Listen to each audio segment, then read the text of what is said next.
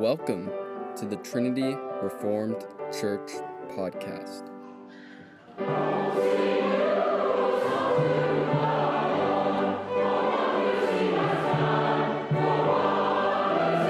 Sunday School by Jason Cherry on April 3rd, Lord's Day service.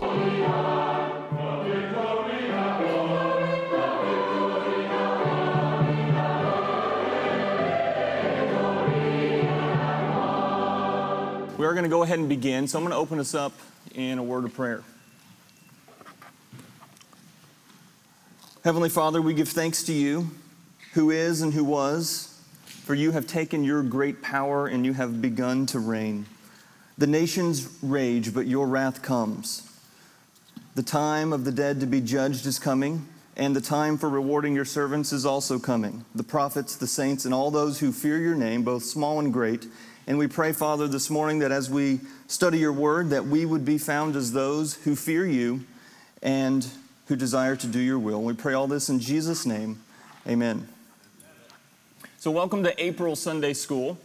Uh, we're calling this class Studies in Biblical Theology. There's going to be a few different teachers in the coming weeks, and we'll talk a little bit more about that at the very end. So, today, the main goal is to establish a framework for organizing the Bible. And if, if, you've been around for a while, we have actually taught this lesson before in the very early days of TRC. So, you know, if you were here at the very beginning, you may have heard this lesson taught. It's, it's a study in covenant theology. And what we're trying to do here is establish a framework for organizing the Bible. And this is completely necessary because this is a big, thick book filled not with regular pages, but with onion leaf pages. And so there are many words, there are many books in the Bible. We've got 39 books in the Old Testament, 27 books in the New Testament. It's a lot of material. And so we need some sort of way to think about this book, some sort of way to organize this book, some sort of way to enter into this book.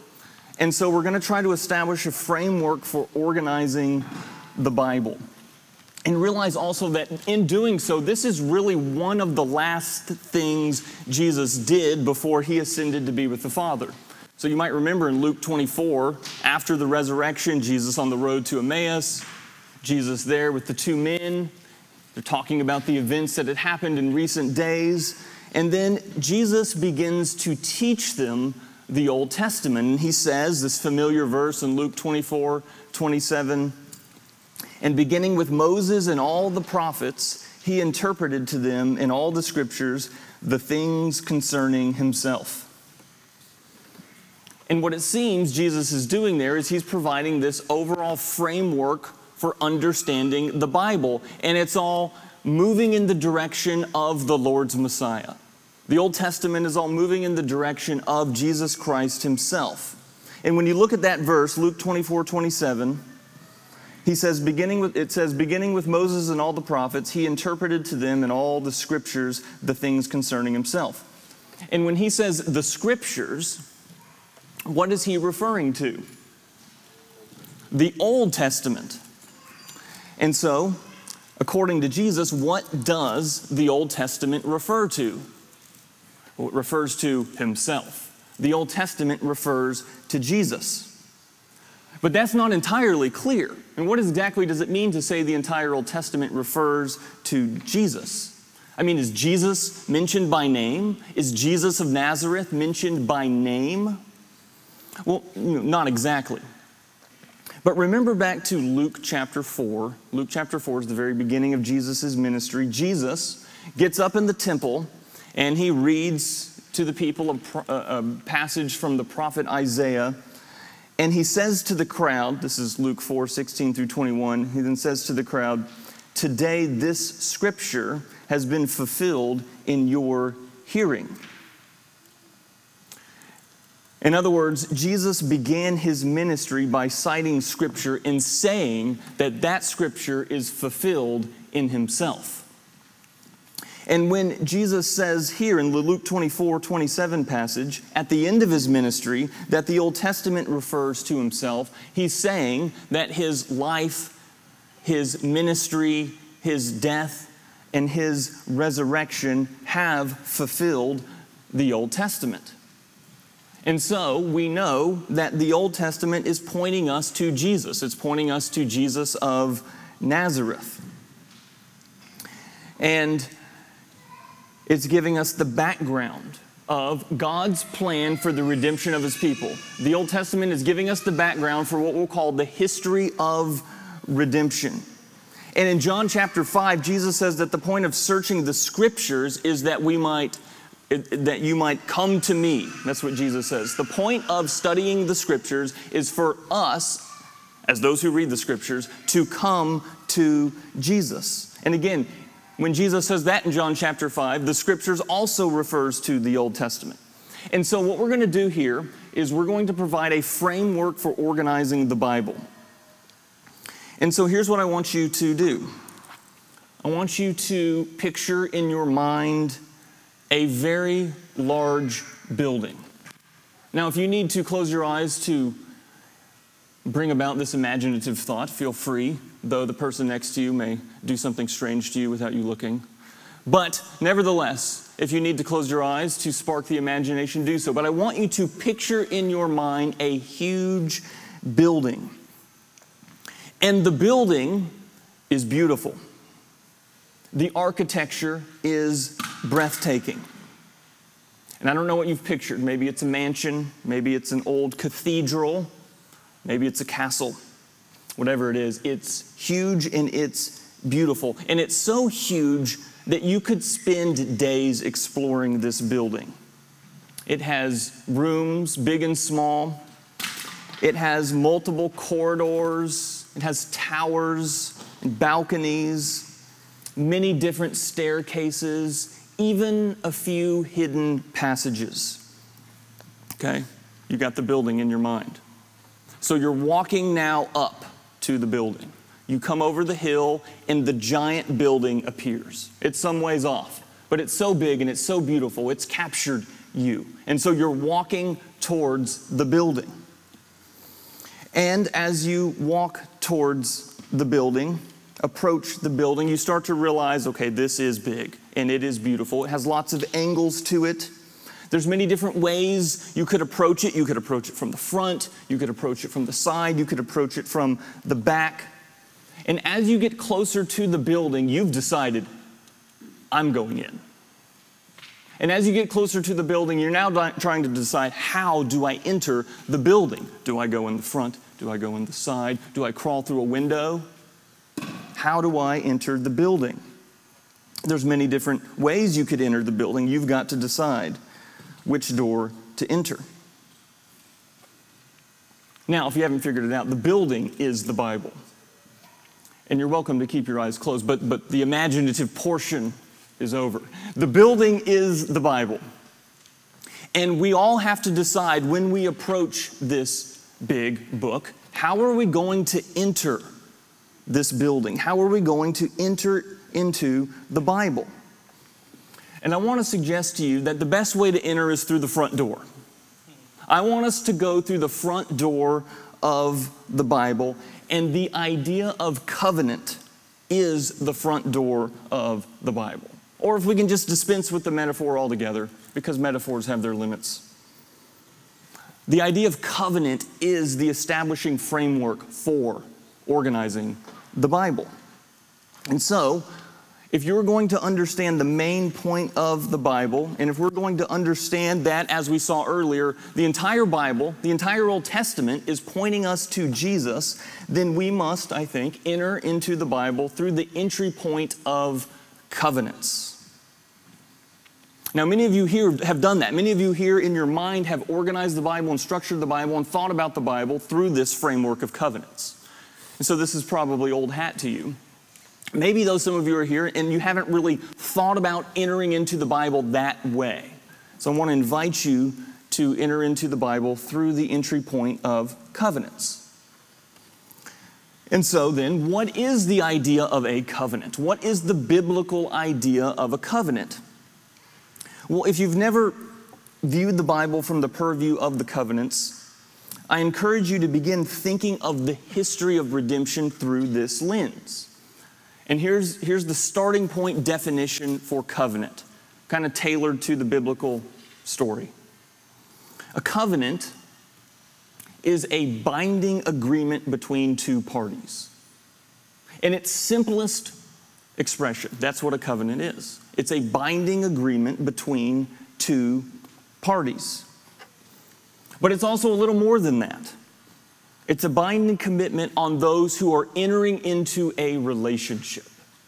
And so a covenant is a framework for establishing a relationship between two parties.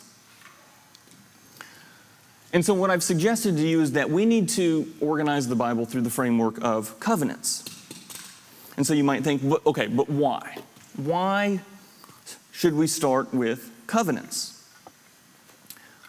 So, I want to give you four reasons very quickly four reasons why we should start with covenants. The first reason is because covenants are the bridge from anthropology to soteriology. Covenants are the bridge from anthropology to soteriology. And if you're not familiar with word, those words, they're really easy words. Anthropology, anthropos is man, ology, study of, so anthropology is the study of man. Soteriology, soterios means salvation, ology means study of, so soteriology is the study of salvation. Okay, so covenants are the bridge between anthropology and soteriology. Or, or more simply, covenants are the bridge between man and salvation. God always enters into relationship with his people through a covenant. In other words, God relates to his people through covenants, and God provides salvation for sinners through the design of covenants. And so that's the first reason we want to start with covenants. It's the bridge between man and salvation. The second reason we should start with covenants is because covenants structure and organize redemptive history. Covenants structure and organize redemptive history. Redemptive history is just the history of redemption. It's the history of salvation. It's the history of God coming to earth in the form of a man and saving a people for himself and covenants structure and organize redemptive history. Covenants order both creation and redemption. And also, it is covenants that are used to delineate the biblical historical periods. Covenants divide up the different historical periods in the Bible. Of course, we see the Old Testament and the New Testament. The next reason, next reason we should start with covenants is because covenants unify the scriptures. The covenants unify the scriptures. As we said earlier, the, the Bible's a big book and it's also a unique book. It's written by dozen of, dozens of human authors inspired of the Spirit. Those authors wrote over a span of a couple of thousand years across different areas of, of the earth.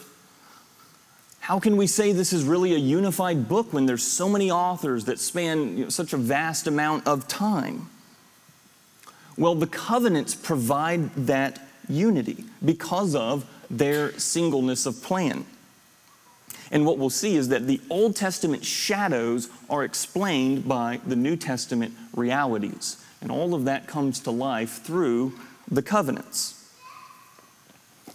And the fourth and final reason that we should start with covenants is just the fact that covenants account for a lot of material in Scripture.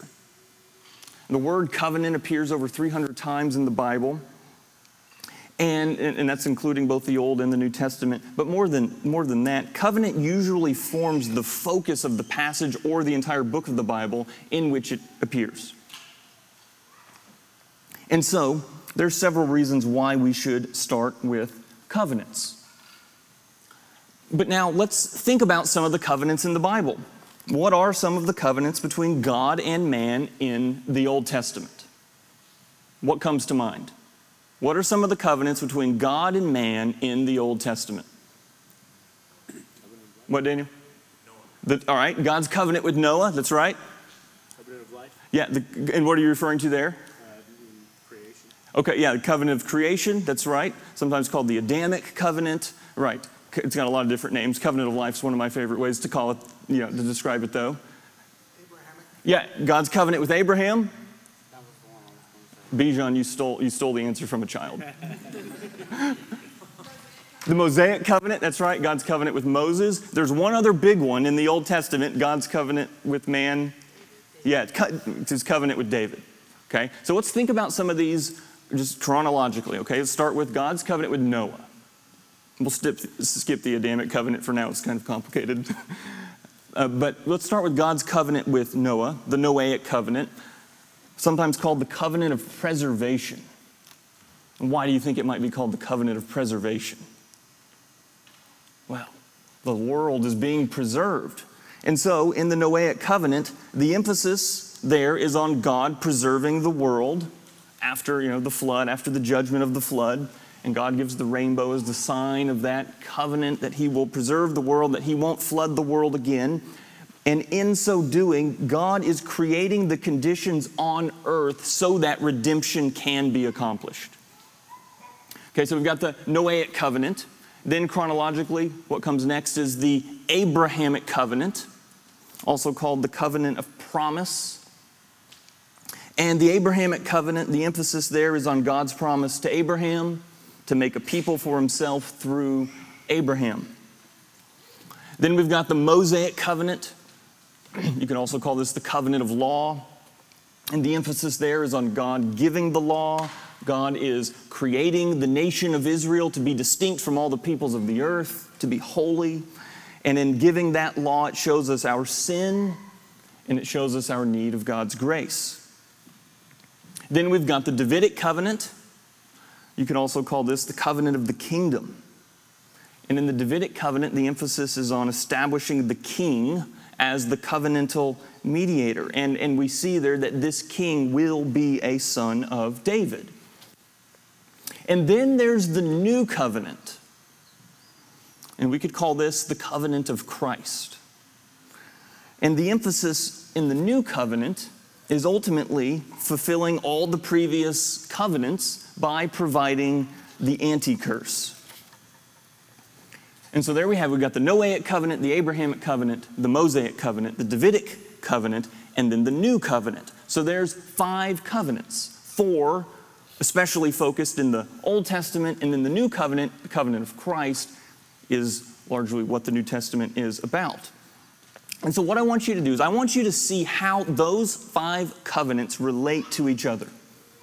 I want you to see that ultimately there is a unity between those five covenants. And, and, the unity of those covenants can be seen from two perspectives. The first is there's a basic structural unity to the covenants, and then the second is that there's a basic thematic unity to those covenants. So let's first think about the structural unity of those covenants. Now, first off, what do I mean by that? What do I mean there's a structural unity? Well, ultimately, I just mean the covenants are structured the same, but more than that, I'm saying that the covenants all contain interrelations in how they are arranged. They all contain interrelations in how they are composed and in how they are administered. In other words, they overlap. And they don't just overlap, they interlock with each other in such a way that you can say that the covenants basically are one. In fact, many theologians just call it the covenant of grace. And the covenant of grace has all of these covenants as single parts of that. So the covenant of grace includes the Noahic and the Abrahamic and the Mosaic and the Davidic and the new covenant. And in this, that then means that as one covenant is given, but then, you know, time passes and then a new covenant is given, well, the new covenant that's given, lowercase in there, the newest covenant that's given doesn't replace the one that came before it. And so, in other words, the Mosaic covenant, when it's given, it does not replace the Abrahamic covenant. And the Davidic covenant, when it's given, it does not replace the Mosaic covenant. You see, when the covenants are given, they don't replace the one that came before, they supplement the one that came before, they further the one that came before. So, start with the Abrahamic covenant. In the Abrahamic covenant, first seen in Genesis chapter 12, God was setting aside a people for himself. He calls Abraham out of the land of Ur to form a people for himself. But then, when God introduced the next covenants, the subsequent covenants, he wasn't replacing the Abrahamic covenant and starting over. Rather, each successive covenant with Abraham's descendants advanced the original purpose of God seen in the Abrahamic covenant. Okay, so I want you to see this. So let's, if you've got your Bibles, make your way to Exodus chapter 2. And we're going to look at just a few passages here. And the key thing I'm, i want you to see is I want you to see how these covenants are interlocking with each other. They're not replacing the one that came before, but they're furthering, in, in some sense, even fulfilling the one that came before. Okay, so as we go to Exodus chapter 2, we're now kind of in the context now of the Mosaic covenant. And so let's consider the inauguration of the Mosaic covenant here in Exodus chapter 2, and let's look at verse 23. Says, During those many days, the king of Egypt died, and the people of Israel groaned because of their slavery and cried out for help. Their cry for rescue from slavery came up to God, and God heard their groaning, and God remembered his covenant with Abraham, with Isaac, and with Jacob. God saw the people of Israel, and God knew.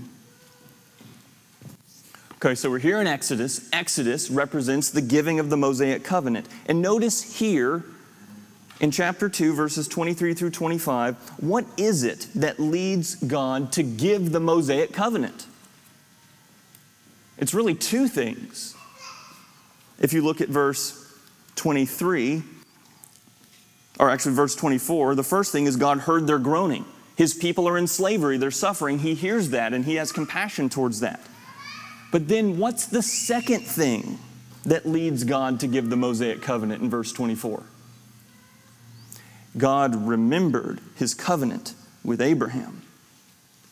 And so notice, it is out of the context of God remembering the Abrahamic covenant that God began to move towards the deliverance of Israel from Egypt, which of course is the key event that leads to the Mosaic covenant. And so what we see here is that the Mosaic covenant, when given, is not replacing the Abrahamic covenant. It's given in view of the Abrahamic covenant. It's when God remembers the Abrahamic covenant that he then gives the Mosaic covenant. So the Mosaic covenant does not replace the Abrahamic covenant. All right, so next let's consider the Davidic covenant. So make your way to 2 Samuel chapter 7.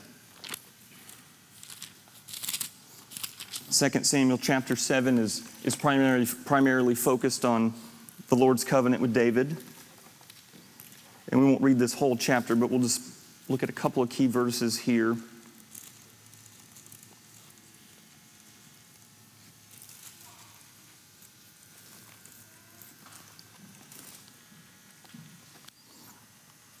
All right, so with the inauguration of the Davidic covenant, let's start here in 2 Samuel 7, verse 4.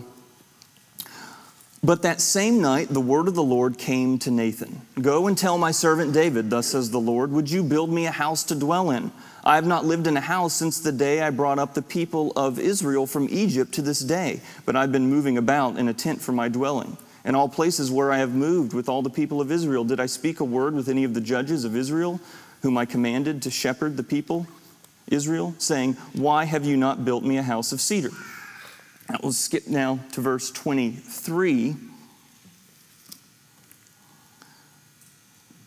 And who is like your people Israel, the one nation on earth whom God went to redeem to be his people, making himself a name and doing for them great and awesome things by driving out before your people, whom you redeemed for yourself from Egypt, a nation and its God. So we're here, we're in 2 Samuel 7. God is giving the Davidic covenant. And again, notice, looking at verse 6, looking at verse 23, what is the Davidic covenant rooted in? Notice that the covenant comes to David not as something disconnected with the past God's not saying, All right, I'm going to give you this covenant because the past has been messy. Let's erase the past. Let's forget the past, act like it never happened, and move on. No, that's not what he does at all. That's not how God operates here. Notice that the covenant to David is not disconnected with the past. Rather, the inauguration of the Davidic covenant comes out of the past experiences of God delivering Israel from Egypt. We see that emphasized in verse 6. We see that emphasized in verse 23. And of course, God delivering Israel from Egypt eventually leads to the Mosaic covenant. And so we see that the Davidic covenant is given in view of, with the memory of the Mosaic covenant. It's tied back to the Mosaic covenant. So notice what we've seen. We've seen that the Mosaic covenant is given in view of the Abrahamic covenant. And now we've seen that the Davidic covenant is given in view of the Mosaic covenant. And so what we see is that each new covenant doesn't replace the one that comes before it, but rather it furthers it, it continues it. They're all connected, they're interconnected. Now, let's consider the inauguration of the new covenant. And so make your way to Ezekiel chapter 37.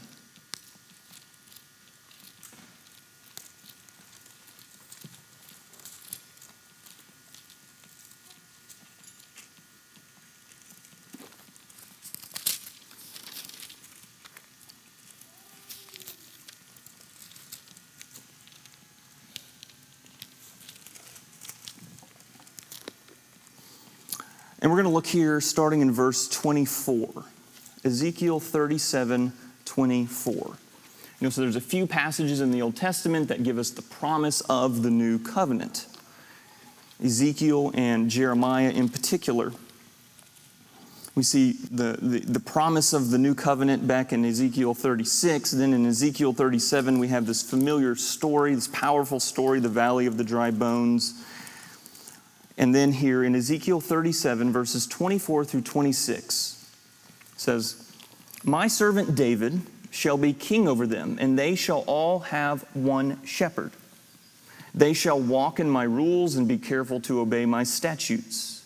They shall dwell in the land that I gave to my servant Jacob, where your fathers lived. They and their children and their children's children shall dwell there forever. And David, my servant, shall be their prince forever. I will make a covenant of peace with them. It shall be an everlasting covenant with them. And I will set them in their land and multiply them, and will set my sanctuary in their midst forever.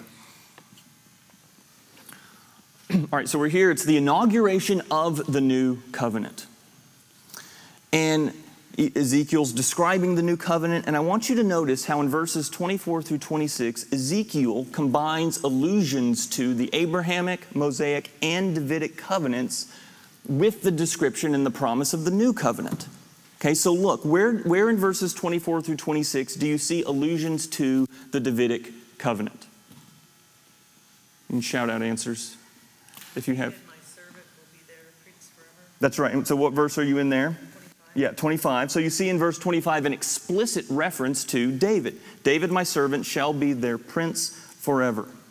That ties back to the Davidic covenant, the idea that uh, the, the ultimate one who comes to fulfill the covenant will be a son of David. And there's actually one other allusion, I think, here to the Davidic covenant. Uh, it's a little less explicit, but in verse 24, of course, you see David reference, My servant David shall be king over them, and they shall all have one shepherd. That, that idea of shepherd is, is tied back to David as well. So we've got multiple allusions here to the Davidic covenant. Do you see any allusions here to the Mosaic covenant?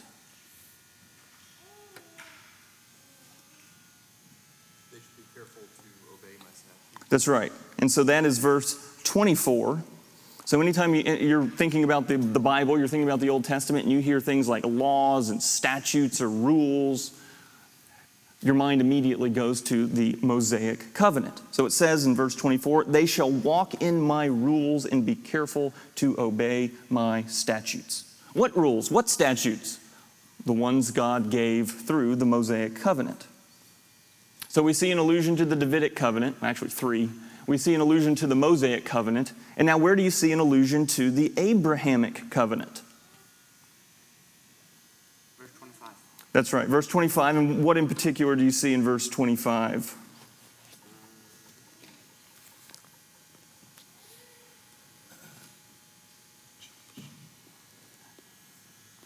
What do you see? What do you see in verse 25 that, that, that connects us to the Abrahamic covenant? Yeah, we've got land, children's children. So both are immediate, immediate uh, references to the Abrahamic covenant. Centerpiece of the Abrahamic covenant is he's setting, you know, he's setting aside a land for them, and then of course the promise goes to you and your children. So verse 25, all that's included there is this allusion to the Abrahamic covenant. Okay, so again, okay, reset. This is the giving of the new covenant. And Ezekiel is combining allusions to the Abrahamic, Mosaic, and Davidic covenants in describing the new covenant. Now, why does he do this? Well, he is revealing that all three of those ancient covenants the Abrahamic, the Mosaic, and the Davidic in reality combine into a single divine ordering. And what is that single thing they combine into?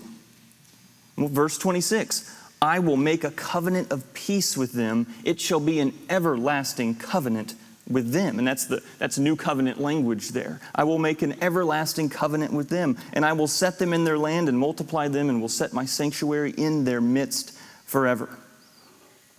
And so the Abrahamic, Mosaic, and Davidic covenant are combining into a single divine ordering that is expressed through the new covenant. And so we see then that the new covenant has that same structural unity as the covenants that came before. I mean, even in the Old Testament, the new covenant is not presented as some new promise that's disconnected from the previous covenants. No, even when you see the promise of the new covenant in the Old Testament, it's given in view of, in remembrance of the previous covenants. And so it's not coming along to replace them, it's coming along to fulfill them. And so the new covenant and all the promises that you find in those other covenants find their consummation in Jesus Christ. And so, what we've done is we're establishing the unity of the covenants. And we see first that there's this structural unity, which means the covenants are interlocked with each other and furthering and advancing the one that came before. The other thing I want you to see is that there's a thematic unity for these covenants. So not only is there a structural unity, as we've seen, but there's also a thematic unity in these covenants. So, what do I mean by when I say thematic unity? Well, I mean that all the covenants contain the same theme. And in that way, they contain the same purpose. And the unifying theme of the covenant is what O. Palmer Robertson calls the Emmanuel principle. The Emmanuel principle is God saying, I will be your God and you will be my people. And so the Emmanuel principle has two parts to it. God says, I will be your God. So that's the first part. And the second part is, You will be my people. And what you see is, is that theme, the Emmanuel principle, that theme is associated with the Abrahamic, Mosaic, Davidic, and the New Covenant. And so let's look at this. I want you to see it. So go back to Genesis now and to the Abrahamic covenant. Genesis 17. So you see, you know, see the Abrahamic covenant given in multiple iterations in Genesis, Genesis 12, Genesis 15, Genesis 17, Genesis 22, and then the covenant's reissued to Isaac and Jacob. But they're all just different, you know, just different expressions of the same covenant, of this Abrahamic covenant. And so as you make your way to Genesis 17, let's look at verses 7 through 9. And what we're looking for is the Emmanuel principle. So, chapter 17, beginning in verse 7. And I will establish my covenant between me and you and your offspring after you throughout their generations for an everlasting covenant to be God to you and to your offspring after you. And I will give to you and to your offspring after you the land of your sojournings, all the land of Canaan for an everlasting possession, and I will be their God. Then verse 9, and God said to Abraham, As for you, you shall keep my covenant, you and your offspring after you throughout their generation. All right, so remember, the, the Emmanuel principle has two parts. Part A, I will be your God. Part B, you will be my people. And you see this here in the giving of the Abrahamic covenant. If you look at verses 7 and 8, you see the first part of the Emmanuel principle I will be your God. It says at the end of verse 7, talks about God, He's going to be God to you and to your offspring after you, and will give to you and to your offspring after you the land for your sojourners, all the land of Canaan for an everlasting possession, and I will be their God. And then, of course, we see this um, also, part B of the Emmanuel principle.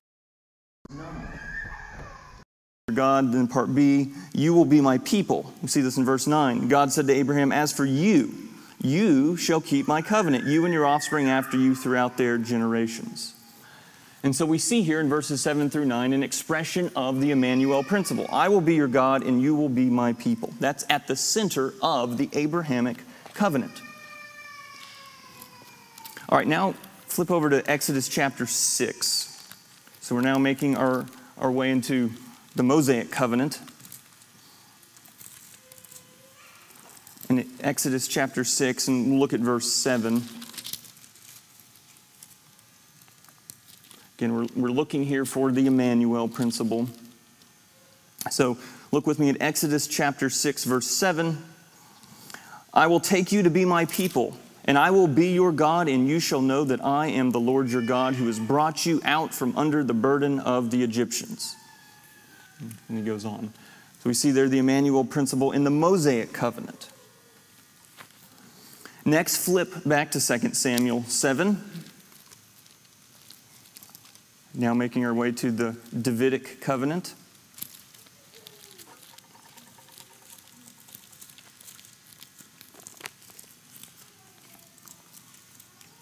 Second Samuel 7. Let's look at verse 14.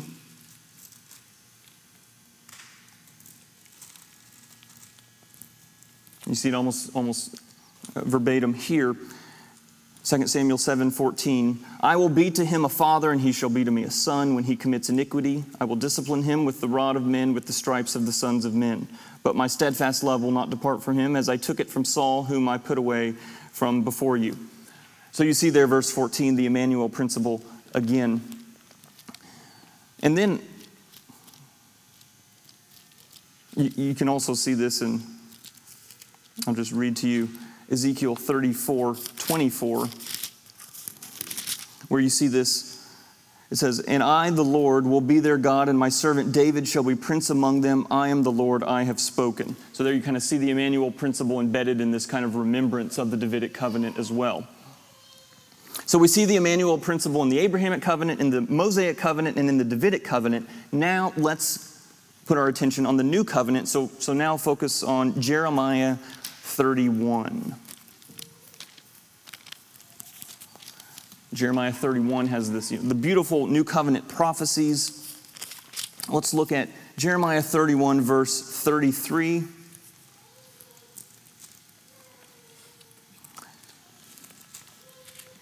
I'll actually start reading here in verse 31. Behold, the days are coming, declares the Lord, when I will make a new covenant with the house of Israel and the house of Judah, not like the covenant that I made with their fathers on the day when I took them by the hand to bring them out of the land of Egypt, my covenant that they broke, though I was their husband, declares the Lord. For this is the covenant that I will make with the house of Israel after those days, declares the Lord. I will put my law within them, and I will write it on their hearts, and I will be their God, and they shall be my people. So, there in verse 33, again, you see the Emmanuel principle I will be your God, you will be my people. Okay, so don't get lost in the weeds. Remember what we're seeing. We're seeing that there's a thematic unity across these covenants. In the covenants in the old, but also even in the new covenant. We see this Emmanuel principle. And so, what does the word Emmanuel mean? God with us. That's right. And who receives the name Emmanuel? Jesus. So Emmanuel means God with us. And who is the Emmanuel? Well, Jesus. As we see in Matthew 123, Jesus receives the name Emmanuel when it says, Behold, she will bear a son, and they shall call his name Emmanuel, which means God with us. And so, how is the Emmanuel principle ultimately fulfilled? How is this thematic or purposeful statement across the covenants fulfilled? Well, this thematic unity, the Emmanuel principle, pervades all of the covenants and it finds its fulfillment in Jesus Christ. It is in Christ that this theme is fulfilled. And that's why Isaiah prophesied in Isaiah 42 6, I will give you as a covenant for the people, a light for the nations. That's prophesying about the Messiah. The Messiah is given as a covenant for the people. And so the unifying focus of the covenants comes together completely in Jesus Christ. And so then the question is, as we start to wrap up for this morning, then the question is exactly how does Jesus, Emmanuel, unify the covenants? Well, when Jesus shed his blood on the cross, remember, it was the blood of the new covenant. That's what Jesus says in Luke 22 20. His blood is the blood of the new covenant. And so that means then, through faith in Christ as the Messiah, as through faith in Christ as the substitute for your sin, you receive the promise. I will be your God and you will be my people. And you have to see that the Abrahamic, Mosaic, and Davidic covenants are all pointing to this reality of the new covenant, which is fulfilled in the shed blood of Jesus Christ. And so we see this structural unity in the covenants, and we also see this thematic unity in the covenants.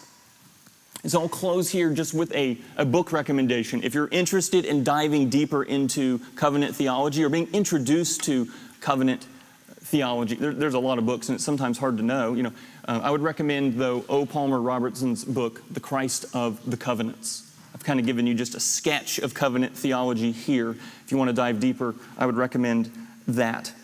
So, what our plan is going forward in, in this, uh, this Sunday school class that'll continue meeting in this room for April, so we're calling it Studies in Biblical Theology. And so now that we've got kind of an overarching framework for the scriptures, this, this covenant theology, which is so central to how we here at Trinity view the scriptures, we're going to be doing some studies in biblical theology. Uh, Gage Crowder is going to be teaching that class the next couple of weeks. And then on April 24th, we have a special guest. Uh, Pastor Rich Lusk is going to be here preaching and teaching Sunday school, and he's also going to do a study in biblical theology as well. So that's where we're headed in, in the next several uh, weeks for this April Sunday school. So we do have a few minutes if anyone wants to make uh, observations, ask questions, or, or, or issue comments. We'll, we'll, we can do that for a couple of minutes here before we, before we wrap up. Beth?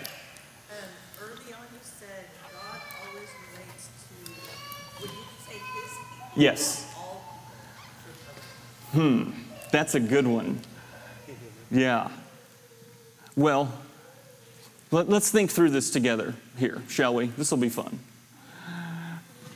Yes, Beth asked, referring back to earlier when I said that God always uh, enters into relationship with his people through covenant, she then asked, Does God relate to all people through covenant? Uh, so then we'd have to ask, okay, uh, you've got two, two categories here. You've got the, the covenant people and those who are not the covenant people. The covenant people, of course, uh, are redeemed of the Lord. Uh, the people who are not part of the covenant or who reject the covenant are not redeemed of the Lord. So then they have some relationship with God. You know, an estranged child has some relationship with their father, right? It's a relationship defined by hate and rebellion.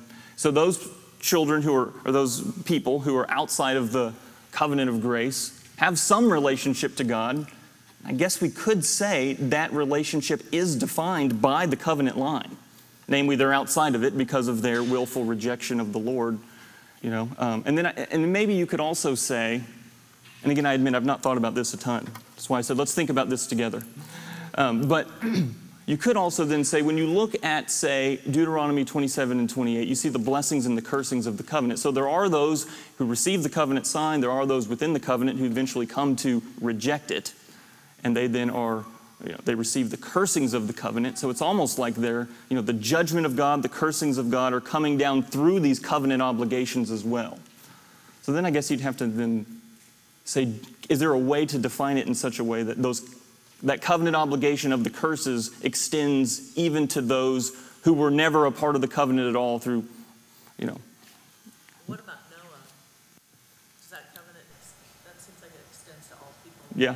That's true. That, that includes all people. It's a, it's a God, God-given covenant to preserve the earth, right? Including those who are not uh, explicitly in the Abrahamic covenant, for example. Right, that's a good point. Certainly that part of the covenant is covering everyone. Yeah, that's a good question.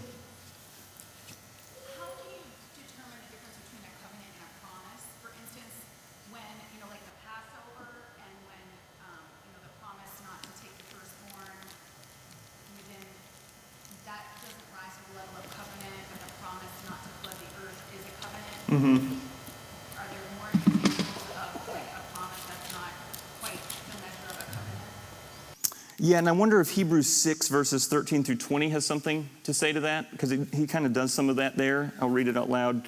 For when God made a promise to Abraham, since he had no one greater for whom to swear, he swore by himself, saying, Suddenly I will bless you and multiply you. And thus Abraham, having patiently waited, obtained the promise. For people swear by something greater than themselves, and in all their disputes, an oath is final for confirmation. So when God desired to show more convincingly to the heirs of the promise the unchangeable character of his purpose, he guaranteed it with an oath so that the two unchangeable things in which it is impossible for God to lie, we who have fled for refuge might have strong encouragement to hold fast to the hope set before us. We have this as a sure and steadfast anchor of the soul, a hope that enters into the inner place behind the curtain where Jesus has gone as a forerunner on our, on our behalf. So there is a distinction between a covenant and a promise. And it does seem the covenants have particular qualities attached to them, like a sign you know, a covenant has the sign and the seal aspect to it, where maybe the promises don't always have a sign. Noahic covenant, the sign of you know, the rainbow, the Mosaic covenant, the sign of blood across the, uh, you know, across the door, and so on. So, so I think that might be one of the distinguishing characteristics. You know, the covenant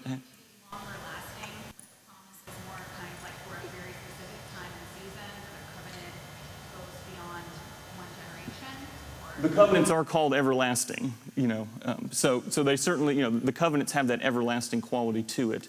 It depends on the promise. You know, I, I would be, I would be nervous to make a blanket judgment on that because, you know, it, what are we thinking of here? A promise. You know, th- there's a lot of different promises in a lot of different contexts, and some might be very situational. Think of the Proverbs.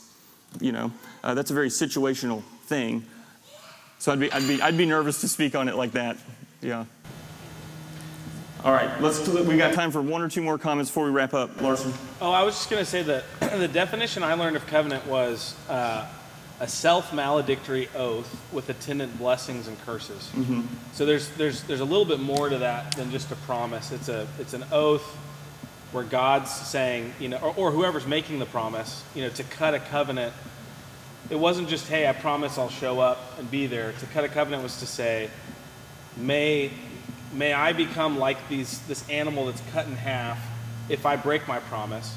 But there's also blessings and curses that come with this promise, you know, keeping it versus breaking it. Yeah. So there is a, there is a, I would think a, there's a lot, there's a lot more going on in a covenant than, than just a, a promise. Right. And you see that, of course, Genesis 15 verses 6 through 15, you know, they, they get all the animals, the, the birds and so forth. And the, the, the flaming torch goes between them that's representing God, and he's, you know, in this formal uh, treaty ceremony, he's basically saying, Be done unto me as is done to these birds if I don't fulfill my end of the covenant. That's, that's the self maledictory oath that, that Larson's referring to there. And then, kind of tied to that, you mentioned the word cut. You know, the biblical covenants that God makes with his people are a bond in blood. You know, there is shed blood um, there. So, um, and, and, so again, that, that, that does heighten the level uh, from a mere promise.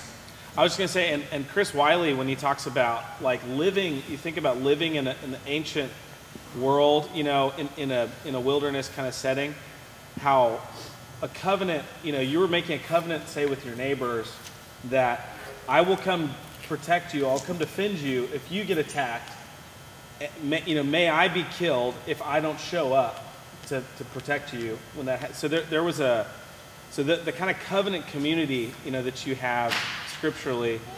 In the It's ongoing world, obligations. it's, it's, a, it's a, yeah, there's an ongoing obligation. It's not just like a, like a temporary alliance sort of thing. It's like a, it's a life or death.